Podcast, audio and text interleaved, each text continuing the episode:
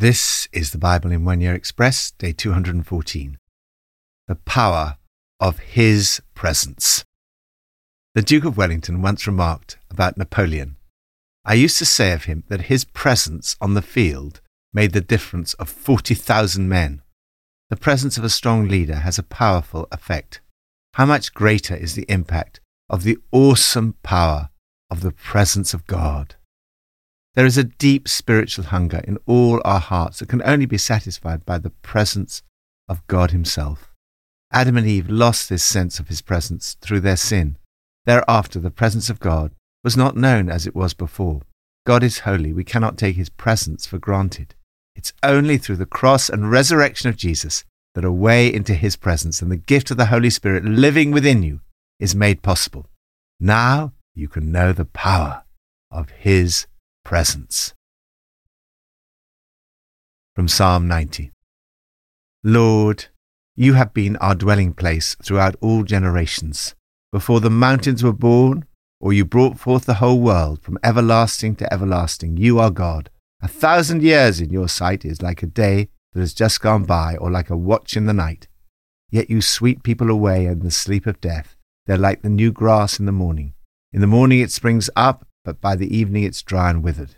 You have set our iniquities before you, our secret sins in the light of your presence. His presence reveals our secret sins.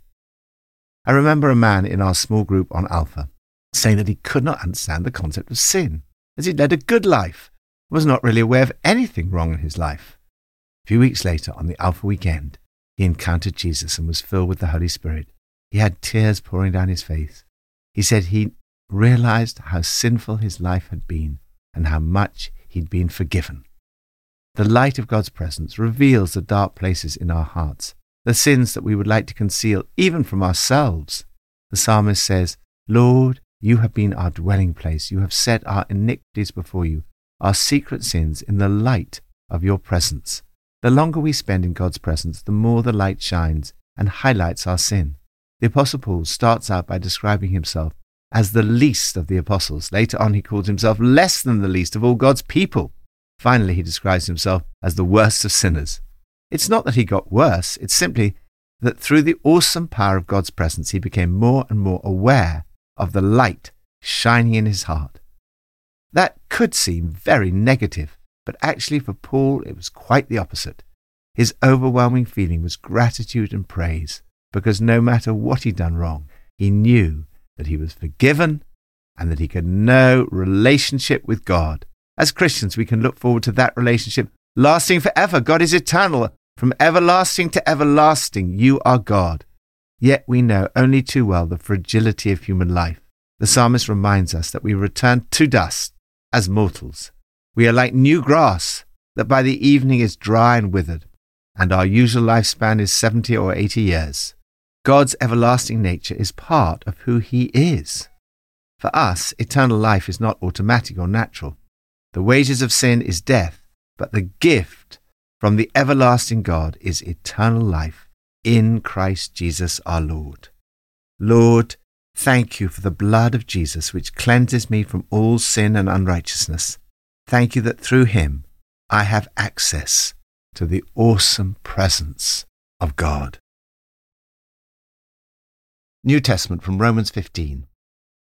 I have written to you quite boldly on some points to remind you of them again, because of the grace God gave me to be a minister of Christ Jesus to the Gentiles. He gave me the priestly duty of proclaiming the gospel of God, so that the Gentiles might become an offering acceptable to God, sanctified by the Holy Spirit. Therefore I glory in Christ Jesus in my service to God.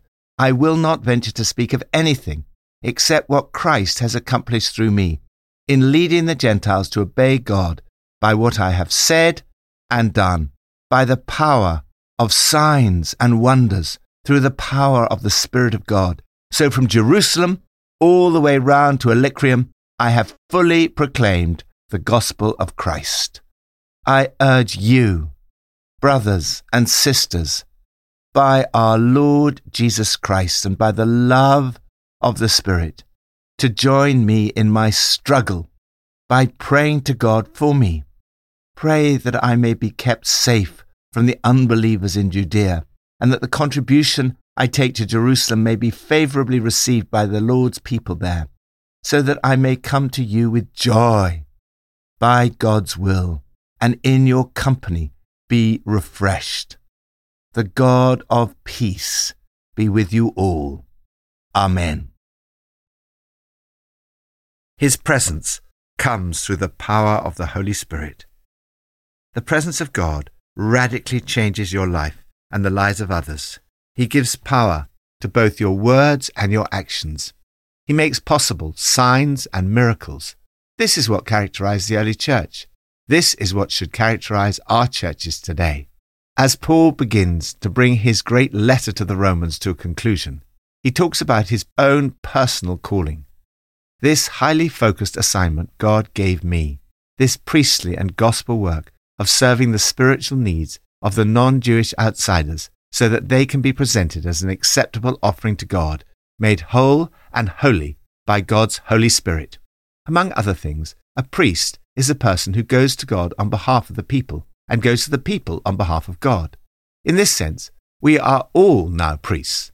You are in priestly service whenever you are taking a message from God to the world, and when you go to God interceding, praying for those outside of the church to come to know Christ.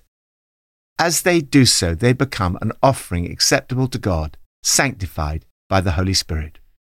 Paul's ambition was to preach the gospel where Jesus was not known, so that he would not be building on anyone else's foundation. He did this by leading the Gentiles to obey God. He fully proclaimed the gospel of Christ. His proclamation of the gospel was holistic. Like Jesus, his preaching with words was accompanied by a demonstration of the inbreaking of the kingdom of God. It involved three things. First, words. The gospel is the most powerful message in the world. Paul proclaimed the gospel by what I have said. Second, works. Fully proclaiming the gospel involves not only words, but actions by what I have said and done. For example, Paul acted on behalf of the poor, as we see here. He writes, "Take up a collection for the poor to relieve their poverty." Third, wonders. Paul's proclamation of the gospel involved a demonstration of the supernatural power of the Holy Spirit by the power of signs and miracles through the power of the Spirit. People are often more affected by what they see than by what they hear. It's been said, one in the eye is worth two in the ear.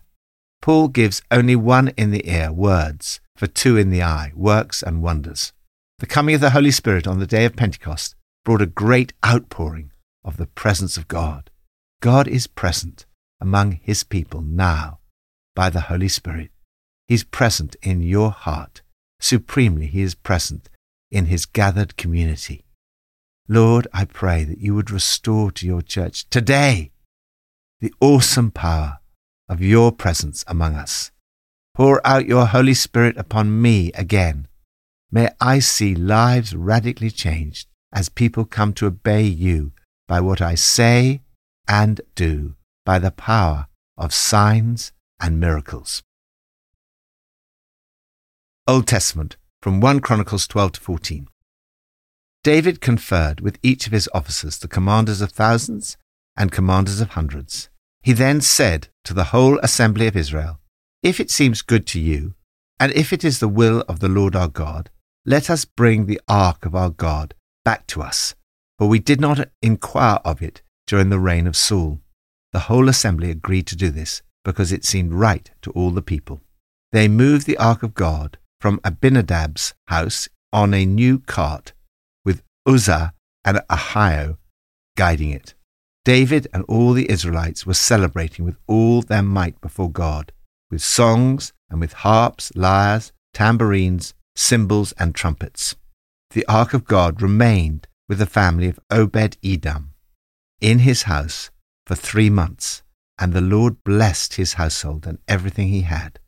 And David knew that the Lord had established him as king over Israel, and that his kingdom had been highly exalted for the sake of his people Israel. His presence requires respect. Never take God's presence for granted. The Lord is with you now, all the time, by his Spirit who lives in you.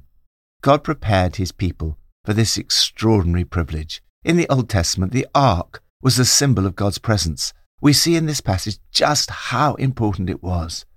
David consulted with his leaders. He then said to the whole assembly of Israel, "If it seems good to you, and if it is the will of the Lord our God, let us bring the ark of our God back to us." The whole assembly agreed to do this. They went to bring up the ark of God the Lord, the ark that is called by the name. They moved the ark of God.